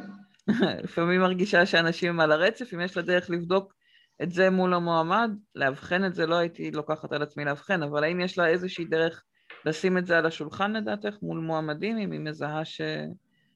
שיש מישהו עם אה, סימן שאלה על הרצף? אז גילוי נאות, אה, תמי ואני הכרנו שליווינו במשותף מישהו. זאת אומרת, הוא מצד אחד היה מלווה שלי, אדם על הרצף האוטיסטי, ומצד שני הוא הגיע לתמי כי היא עושה קסמים מצד אחר, ויצא ששתינו בעצם מדברות על אותו אדם. ואני חושבת שבשיחה הראשונה היא, אה, תמי אמרה, לא יודעת אם לא היית אומר לי, לא הייתי שמה לב בכלל, ולמה צריך להגיד את זה. אם תפתחי לה מיקרופון אז היא תוכל אה, לדבר. רגע. אה, כי, כי זה, שיח, אה, זה שיח מעניין לדעתי. אני עוד תכף אני אגלה איך עושים את זה, אז תמשיכי רגע. אוקיי, אז, אז ככה התחלנו, ואני חושבת שהשאלה היום של תמי מראה שהיא נהייתה יותר רגישה לנושא, וכבר היום יש מקומות שהיא פוגשת אנשים והיא אומרת, וואלה, אולי זה משהו. אה, אני מהניסיון שלי בדרך כלל מגלה את זה בין הקורות חיים, באיזה בית ספר הם למדו, מה הם מספרים על עצמם אה, וכדומה. אה, רגע, אני אנסה ללחוץ בשלוש נקודות. כן. כן? כן. פתחתי לך. אז אני אומרת שאני חושבת שעצם זה שאנחנו דיברנו על זה קצת פתח אפילו את המודעות אצלך לכל הסוגיה הזאת, וזה שהיום את שואלת, אה, אם אני חושדת כבר מה לעשות, אז, אה, אז שוב, מה הבן אדם מדבר על עצמו? אה, מה עזר לך בעבר? כי אנשים שמגיעים אלייך הם סופר סופר סופר מוכשרים.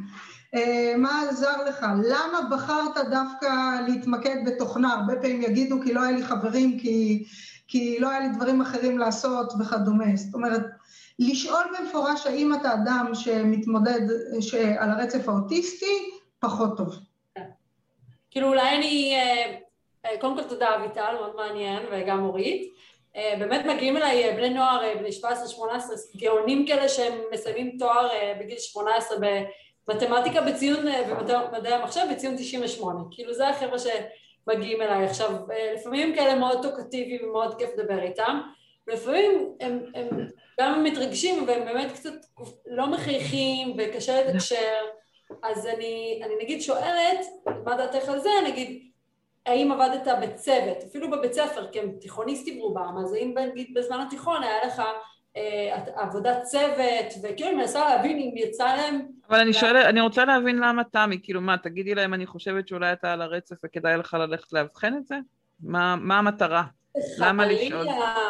למה, אמ, קודם כל אני מנסה תמיד להבין מי, מי מולי, מה, מה, כאילו, זה, זה גם לא כזה אישי, שוב, אני מכבדת אותם לסטארט-אפים וחברות הייטק, ו, וברור לי שבהייטק יש לגמרי לא מעט, נכון, אביטל, את אמרת את זה בעצמך, יש לא מעט אנשים ש...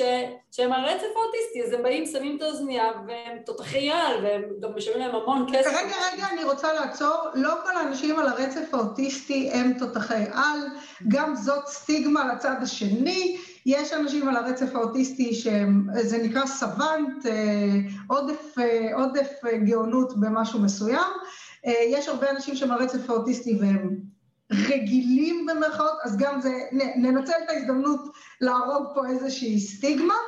אה, אני חושבת שיותר נכון לשקף דברים כמו, אני רואה שסיימת ב-98, אה, החברות מצפות לראות ברעיון התלהבות ואת התשוקה שלך, ואיכשהו אני לא רואה את זה.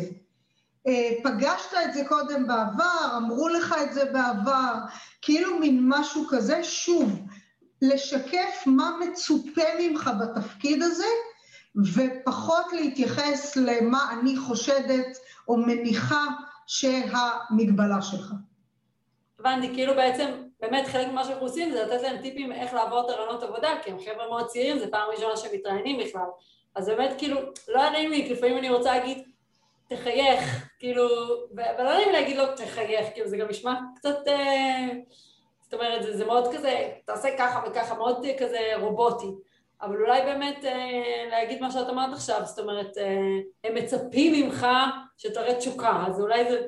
אז תראי, אני, אני, אני אגיד כי אה, אה, אם נחבר את זה למשפט שאמרנו בהתחלה, ששתינו מגיעות ממקום של הרבה מאוד, אה, נקרא לזה, אמונה בשקיפות ובפתיחות, אז להגיד, אה, למשל, להגיד לילד שלי, תשתדל להסתכל בעיניים, כשהוא לא מסתכל בעיניים, זה רק יכניס אותו ליותר לחץ.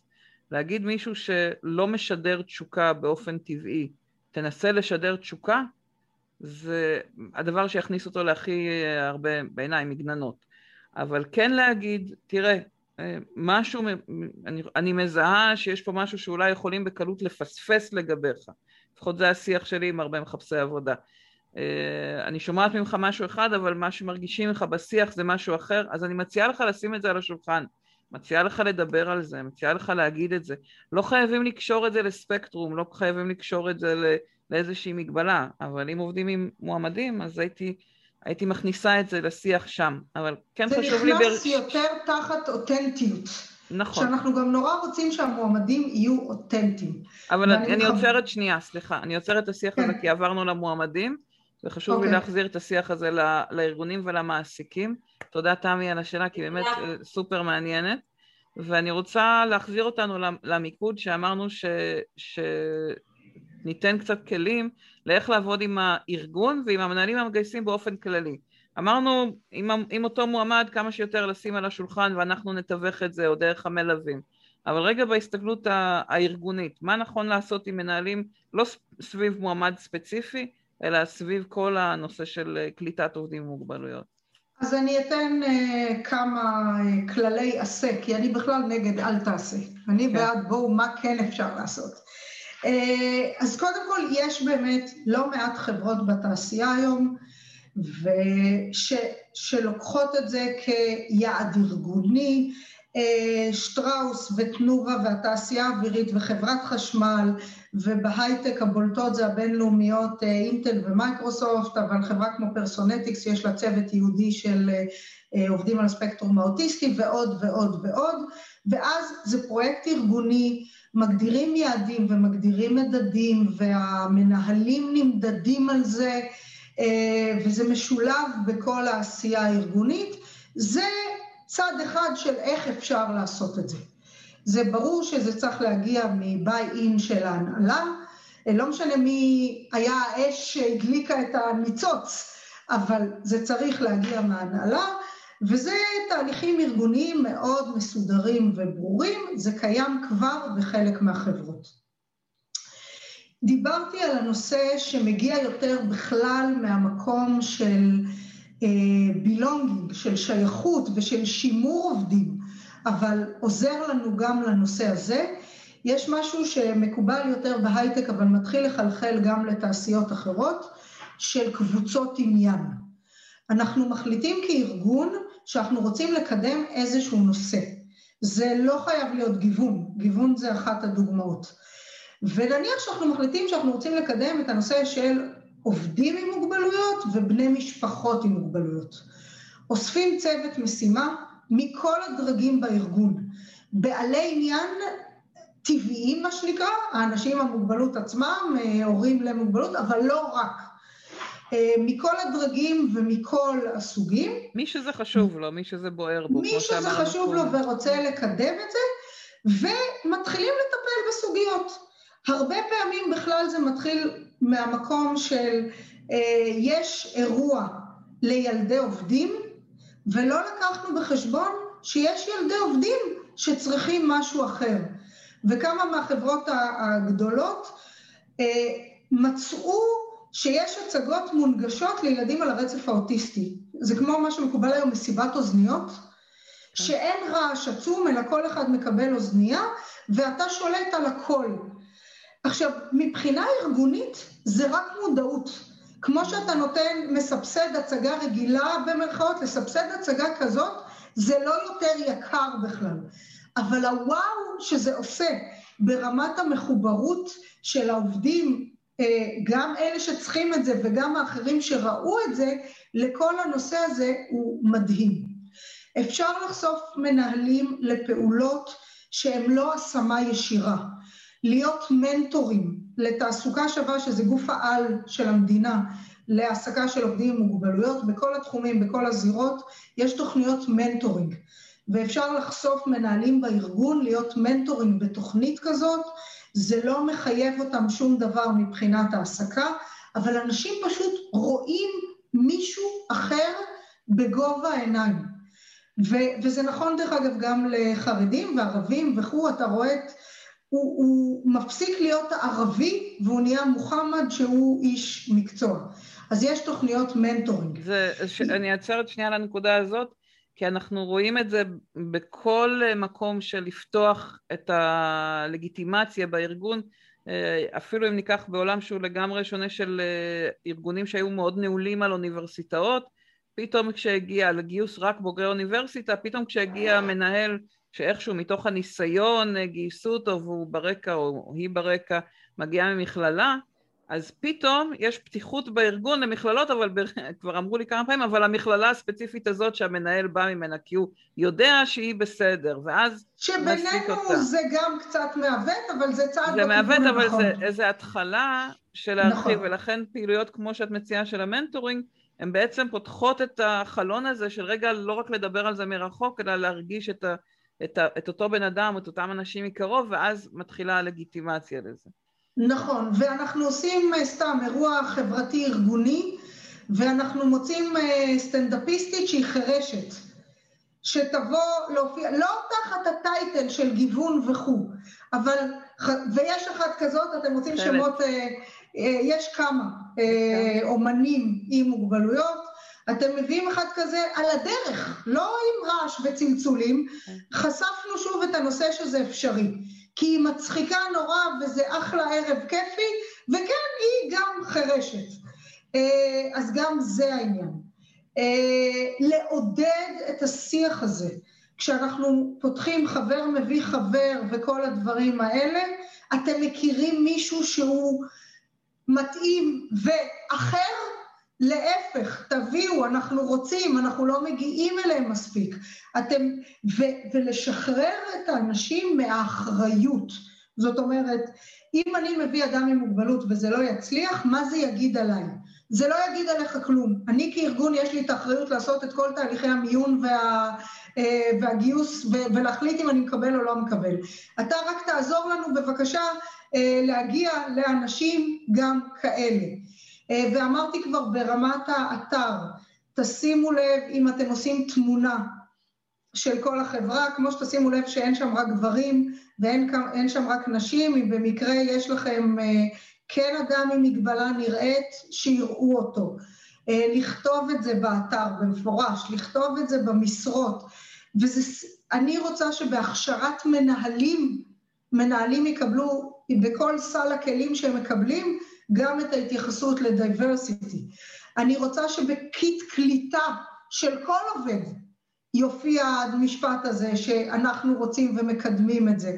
זאת אומרת, זה לחלחל את זה לארגון כל הזמן, ואז הרתימה להעסקה היא, היא כבר אה, מדרגה הרבה יותר אה, נמוכה. כלומר, אנחנו, אנחנו, אנחנו מדברים בו זמנית על אה, משהו שהוא top down, כלומר להתחיל בהנהלה ולדבר ולרתום ולראות שזה מחובר לשיח הארגוני, למשהו שכל עובד הופך, מסוגל לדבר עליו ולהגיד כן, יש פה פתיחות, ומהצד השני דיברנו על ה bottom-up, כשיש לי מועמד ספציפי, איך אני מנהלת איתו, איתה את השיח, ומול המנהל המגייס, מנהלת מגייסת, כאילו משהו שהוא מאוד נקודתי, כמובן שברגע שיש את ה top down זה הרבה יותר קל לעשות את המקרים הבודדים, אבל לפעמים דווקא דרך המקרה הבודד אנחנו מצליחים לפתוח את הדלת בארגון, והמפתח זה מישהו שזה מאוד בוער בו, שזה מי שנמצא פה על הקו ומי שמקשיב להקלטה. לגמרי.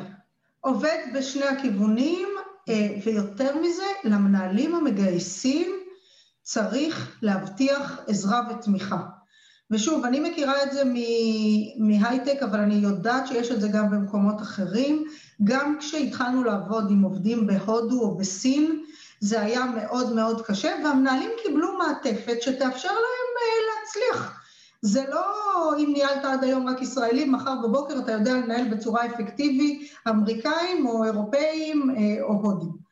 אז כן צריך לתת למנהלים את המעטפת הזאת, את האפשרות לשאול הכל ולדבר על הכל, אה, כי לפעמים שאלה אחת קטנה פותחת אור גדול בתוך... אה, זה קצת מפחיד בהתחלה, ויש חששות כמו מכל דבר שעוד לא עשינו, ורוב המנהלים לא עשו את זה בעצמם. אה, ולכן כן צריך להכיל את הקושי ולתת את הכלים להצליח, ו- ושהפחד הזה לא, לא ימנע מאיתנו לעשות. פנטסטי. אה, אני רוצה, אביטל, לנסות, ברשותך, ואנחנו ככה ממש בדקות האחרונות, אז גם אם יש עוד איזו שאלה בוערת, זה הזמן להעלות אותה, אבל אני רוצה לנסות לסכם ככה את מה שאני לוקחת מתוך הדברים ותגידי אם, אם, אם זה סיכום נכון, את הנקודות העיקריות ש, שאני חושבת שעלו מתוך השיחה באמת אה, סופר חשובה הזאת בעיניי. אה, אם אנחנו מסתכלים על תהליך הגיוס, אז אמרנו קודם כל להכניס את זה בטקסט לכל מקום, אה, לנהל שיח עם ההנהלה, אה, סליחה. אני רוצה להוסיף רק שלב אפס, אוקיי. להתחיל מהמקום שזה כדאי עסקית. לגמרי, אז נתחיל בשלב אפס. ועכשיו נלך לפרקטיקות. לגמרי, כן. נתחיל בשלב אפס לגמרי, זה השלב הראשון, זה להבין שיש פה משהו שהוא בעל ערך עסקי, לנהל על זה את השיח עם ההנהלה, לראות שיש אה, מודעות ורצון מתוך ההנהלה. ל- לעשות מהלך כזה של העסקת עובדים עם מוגבלויות, גם אם אין יש עוד מה לעשות ולהגיע לזה ככה מה, מה, מה, מהבוטום זאפ, אבל רגע אם בהחלט נכון לנו כמובילי השיח בתוך הארגון להתחיל מהמקום שיש לזה מטרה עסקית ולהציג את זה להנהלה. השלב השני אה, זה להכניס את זה לתוך הפרסומים כדי למשוך יותר אנשים שמזהים אה, את עצמם, יודעים להגיד על עצמם אני עם מוגבלות. כשמגיעים אלינו מועמדים דרך גופים מלווים אז לנהל בעזרתם את השיח עם אותו בן אדם. וכשאנחנו מראיינים וממיינים כמו כשאנחנו מלמדים תמיד לעשות ראיון התנהגותי קלאסי שמדבר על התפקיד האם בעבר היית בכזה מצב, מה עשית, לקבל את הדוגמאות, לראות מה הבן אדם עשה בעבר במצבים דומים, בדיוק כמו שאנחנו מראיינים כל מועמד אחר, ואם אנחנו רואים איזושהי מגבלה או פער, לדבר על זה, לבדוק את זה, לראות האם באמת, אם שמנו את זה כמשהו שאנחנו רוצים לאפשר, למשל משרה חלקית, למשל איזושהי עזרה טכנית, לעשות את השיח הזה בנפרד מהבדיקה של היכולת לבצע את התפקיד, היכולת לתת מענה לצרכים של התפקיד. ואנחנו מדברים על הקליטה, once קיבלנו החלטה לראיין, לגייס את הבן אדם, אנחנו בעצם מדברים על ההתאמה ושם הכל נעשה דרך הבן אדם, כלומר אני שואלת אותו או אותה מה יעזור לך לבצע את התפקיד שלך בצורה הטובה ביותר, מה ההתאמות שיש, אם זה משהו שהוא קבוע אז זו שיחה שתאפשר, תתאפשר פעם אחת וזה ייתן לי מענה לטווח ארוך, ואם זו שיחה שהיא יותר ממושכת או, או משהו שיש בו שינויים אז יכול להיות שנצטרך פעם בכמה זמן לעשות כזאת שיחה ו, ולבדוק את, ה, את המסגרת שבנינו, האם היא עדיין מתאימה, האם יש דברים שצריך לשנות. אה, ואנחנו מדברים שגם השיחה עם הצוות היא תמיד מתווכת דרך אותו בן אדם, דרך הבחירה של הבן אדם, להשאיר את השליטה, את האחריות בידיים של הבן אדם, וכולל להגיד לו אם אנחנו רואים שיש פה משהו שנפגע, אם אנחנו רואים שיש פה איזשהו קושי שעולה מטעם הצוות, ולראות שאנחנו נותנים כמשאבי אנוש, כמגייסים, כ-HR, נותנים למנהלים שלנו את התמיכה ואת הליווי ואפילו נעזרים בגופים חיצוניים אם צריך כדי שהם יצליחו לקלוט בצורה הכי טובה את האנשים בתפקיד. עוד דברים שפספסתי את חושבת? אני חושבת שלא פספסת כלום, אני רוצה להוסיף עוד, רק להוסיף עוד דבר, okay. אוקיי. שזה נותן לכל מי שמתעסק בזה בארגון אה, תשוקה חדשה, עניין חדש. באמת, אנשים רוצים לעשות טוב. ואם אה, נותנים להם את ההזדמנות לעשות את זה, מדברים על זה המון אה, בדורות האלפא, אה, Z, whatever כבר קוראים לזה היום, אבל זה נכון לכולם. אה, אנשים רוצים את ההזדמנות לעשות את העבודה שלהם וגם לעשות טוב. אני רואה את זה כשאני מחפשת מתנדבים, כשאני מחפשת, אתמול היה ראיונות סימולציה באמדוקס, אה, אני יכולה לדבר על זה כי זה פרויקט מדהים שלהם, הם פתחו בוטקאמפ למפתחי תוכנה עם מוגבלויות כדי להכין אותם למיונים של אמדוקס. Hmm. אז אה, חיפשנו מראיינים, באמת, כלום זמן היה לנו עודף מראיינים. וכל המראיינים הביעו אתמול ברעיונות סימולציה כמה זה היה להם ממלא ומשמעותי אה, להרגיש שהם יכולים לתרום בדבר הזה. Mm-hmm. וגם זה חשיפה בתוך הארגון לאנשים שאומרים, אה, וואלה, לא עשיתי את זה אף פעם, אבל פתאום אני רואה שזה, שאני, שזה אפשרי, שאני יכול, כי האדם ענה אחלה על השאלות וכו'. אז זה מוסיף עוד פן של אנרגיה ושמחה ומחוברות לכל ההתנהלות של העובדים שמעורבים, ש, שזה פשוט כיף. למה? אל תמנעו מעצמכם פשוט את הכיף הגדול הזה. ממש. נהדר, אה, נהדר. מנהלת שהתחלתי לעבוד איתה בקורונה, אמרה לי, אנשים שאני רואה מדי פעם במשרד אומרים לי, תגידי, איך אנחנו אה, לא מוצאים את האנרגיה להתקדם ליום הבא עם כל האתגרים, ואת כל הזמן מחייכת. אז היא אמרה, כן, התחלתי להתעסק במשהו אחר, ש... או למקד התעסקות במשהו אחר שכל כך ממלא אותי. פנטסטי. אז אל תמנעו מעצמכם את הכיף הזה. נהדר. אז קודם כל, אביטל, המון המון תודה, קודם כל ממני ומכולם, וככה אני אשמח אם תוכלו לכתוב לנו, כי זה באמת אה, שיח ראשון אה, נקרא לזה משותף של אביטל ושלי, זה משהו שאנחנו מדברות עליו הרבה מאחורי הקלעים, אז חשוב לנו לשמוע איך, אה, איך היה לכם, ואם זה נתן לכם את הכלים לעשות עבודה בארגון, אם נשארו עוד שאלות פתוחות גם נשמח מאוד. בטוח נשארו שאלות. פתוחות. אם יש שאלות ספציפיות שחשוב לכם שניגע בהן, אז נשמח. ואז אני משאירה ככה את הצ'אט עוד פתוח למי שרוצה עוד לכתוב. ואביטל, המון המון תודה. על הזמן ובאמת ככה המון המון כלים ש... שנתת לכולנו, ו... והלוואי ונצליח אה, לעשות עוד הרבה טוב ב... בעולם הגיוס ובכלל. ושיהיה לכולם... תודה לך שנתת לי לדבר שעה וחצי על התשוקה המקצועית שלי. זה לא מובן מאליו. לגמרי בערך, והווין הוא לגמרי שלי בחוויה שלי גם. תודה רבה רבה, תודה לכולם שהייתם איתנו ועל השאלות ועל המעורבות, יום מעולה. ותעשו, תגוונו. ב-21 למאי זה יום אה, הגיוון הבינלאומי. אה, היום, אה, חודש מאי בכלל הוא חודש המודעות להתמודדות עם אתגרים נפשיים. כל יום הוא יום נכון להתחיל לגוון ולהתחיל להעסיק אנשים עם מוגבלויות. כל יום. נהדר. תודה, אביטל. תודה רבה. להתראות. ביי לכולם. ביי.